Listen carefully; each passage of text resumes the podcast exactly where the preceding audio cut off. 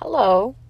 Well, I want to talk today about two things that we were encouraged strongly. We were rated on it. We were people walked in our classroom and on an iPad you were rated on it constantly having rigor and engagement.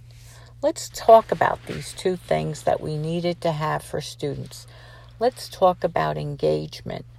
Another word that I think would have been apropos for engagement was entertainment. I was reminded of their Nirvana song, you know, Smells Like Teen Spirit, when it says, Here we are now, entertain us. And that's how I felt about the students, that they were there to be entertained. If you didn't entertain them, they had no expectation of learning. Now, this didn't include all of them, but it certainly included a lot of them. How many times did teachers hear from parents, he's bored, he doesn't want to be in your class? This was this was not good. Now, some teachers obviously are more naturally shall we say, entertaining than others. Some subjects lend themselves to being entertaining more than others. But anyway, that was the, the concern of administration that the students have engagement. So when they walked in the room, they expected to see every student doing the work, being engaged, listening. If they were doing group work, they were all involved. I mean, really, when you think about it, is it possible in a classroom of 30 plus students to have every single student always doing what they should be every moment of the day? I don't think so. You you hope for the best. Anyway, so this was part of their plan for about 2-3 years. They'd come in with an iPad with certain questions that they they would have to answer from their, you know, looking around the room. They would go up to a student and ask them what they were doing. You always prayed that, you know, they would ask the right student. After a while, some of us got smart and put the smart, engaged students near the door because they didn't venture much further than the first group of desks. So that, that started to help.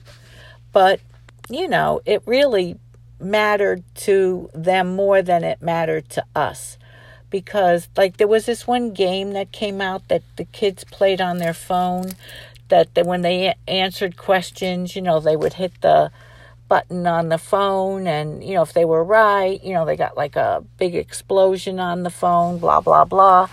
And one one teacher started using it and she told another teacher. And you could you could obviously understand the engagement would be high here cuz you know this was good for kids. Now it only worked on the phone because it was an app so if kids didn't have a phone, they couldn't do this. So then, you know, you sort of get into the idea of, well, was this fair? Because not all students could do this. And, you know, okay, maybe they could look over the shoulder of a student who had a phone, but how engaged were they because it wasn't their phone? Anyway, at a meeting, it was brought up that this existed, this app, and that, you know, students were loving it. So within the week, I would say 80% of the teachers were using it. And guess what happened? Students were simply not as engaged anymore in the app as they were in the beginning. Why? Because almost every classroom they walked into was using the app. It wasn't it wasn't different. It wasn't new. It wasn't innovative to them anymore. And they knew by that time that it wasn't an app to have fun with, it was an app that made them learn. They figured things out pretty quick. And so I would I'm not even sure that the app's around anymore because it got so overused by so many teachers all over the country probably. So, engagement. Do I hear the word engagement before I retired? No, it sort of went by the wayside after a couple of years. The other word that was always paired with engagement was rigor. And what did rigor mean? Rigor meant that you made them learn and you held them accountable and they learned important things. Now, I'm going to tell you, and I may have told you this before in a podcast, I'm not sure. I had a administrator who asked me to teach social studies because I had done that before. And I said, Sure, I love teaching social studies. And he said to me, I swear to God, he said to me, but you don't plan on teaching any dates and facts, do you? Uh, no. He said, we want to teach them critical thinking. We don't need to teach them anything they can Google. That's a waste of time. My third grade son can Google things that he wants to know. Uh huh. So if I'm going to have them do critical thinking in social studies, yet they have no idea of the time frame, let alone facts that might be helpful, how can they do critical thinking? And when Common Core came out, another thing that Common Core did was it did away with teaching geography. You couldn't teach geography as geography anymore. You had to somehow envelop it into what you were teaching over the year. So let's say if you were teaching about Mesopotamia, you could show them where Mesopotamia was on a map. But the problem was some of the students they don't know that there's like seven continents. They don't know where the you know the, the names of the oceans. They don't know what a compass rose is. They don't know all the basics. Oh i'm sorry facts. Now they could google them but if you don't know what you don't know would you even think to google it?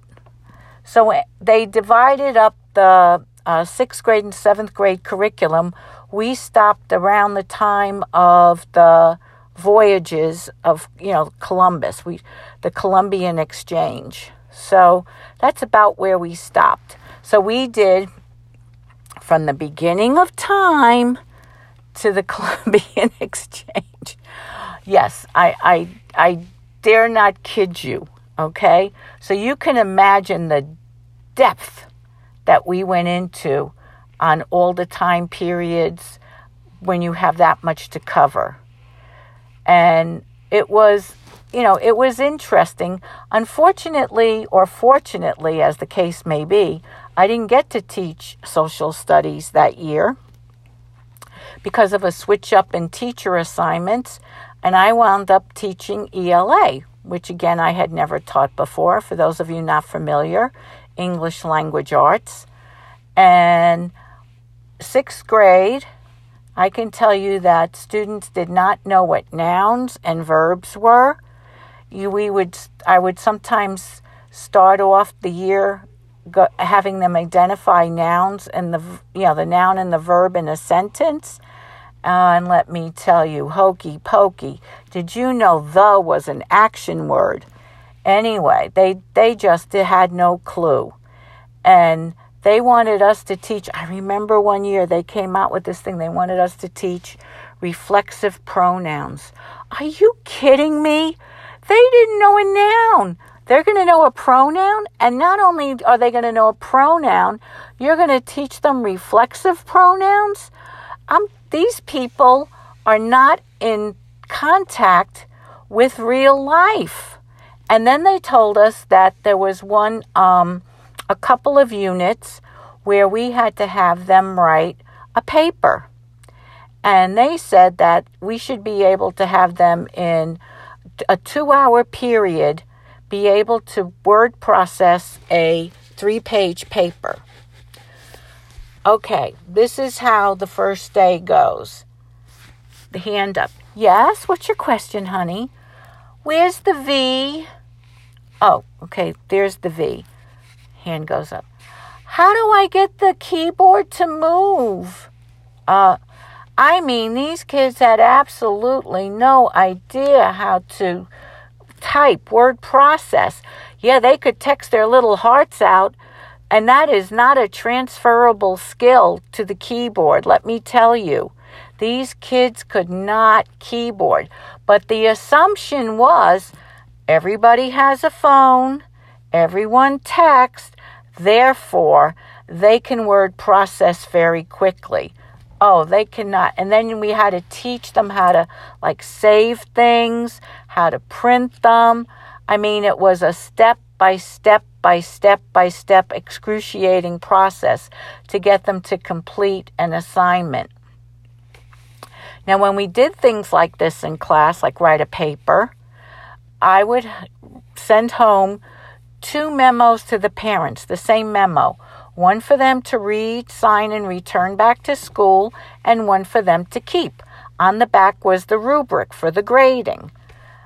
It would have everything that I need, everything that was included in the paper, the due dates, and all the particulars. It was a very sound memo, trust me.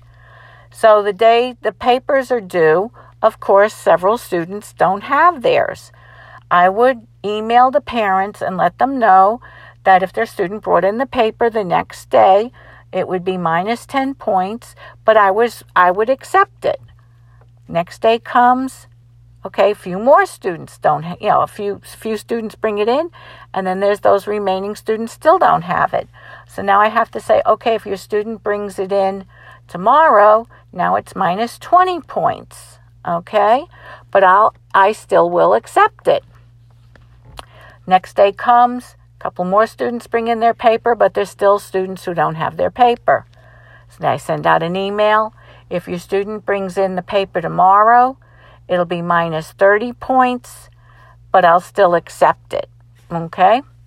Students bring in their papers, some of them. Okay, minus 30. Now I send out an email. At this point, my, at minus 30 points, three days in, I do not have to accept your child's paper. You understand this. This was in the memo. This is the policy of the ELA you know, department.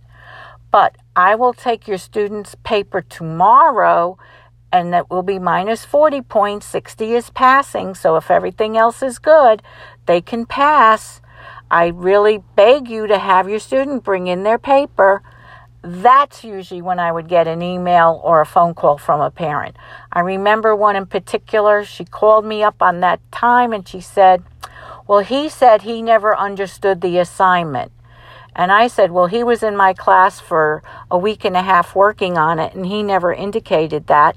In fact, he had several paper, you know, pages done of handwritten notes. I said, have him bring in everything that he prepared in class.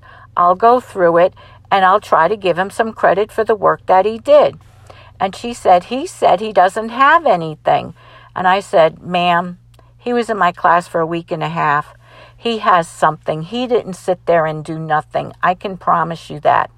Well, he just says he doesn't understand. And you can't expect him to do the work when he doesn't understand it.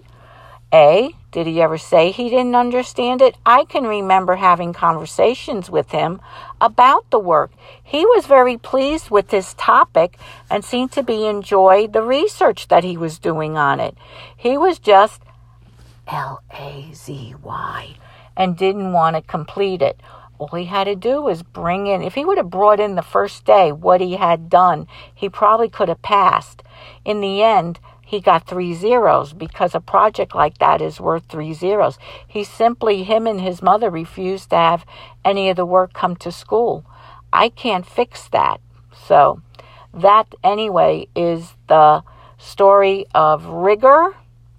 Rigor is how hard you make them work without making them work hard because we can't have them work too hard because they'll go home and tell mommy and daddy that you made them do work in class and they didn't like it and that you gave them grades that mommy and daddy and the child were happy with. At one point, our principal insisted that we not give anything lower than a 50. So, for all those kids who never handed in their project, they would get a 50. If a kid handed it in on the fourth day, they got a 60 does this this makes no sense to me but he said if we're trying to teach them the lesson of bringing things in on time don't you think we can do that through other avenues and we don't have to use the grading system to do that uh, how else can we do it? Because the only thing we give them are grades. We don't hold them back for anything. We don't like let them not have their time that they go to do go to places. We they have lunch. They're not allowed to work during lunch. I mean, it's ridiculous. All the in, you know incentives that we used to have were taken away, and we're still expected to have good results. So anyway, that's my story, and I'm sticking to it.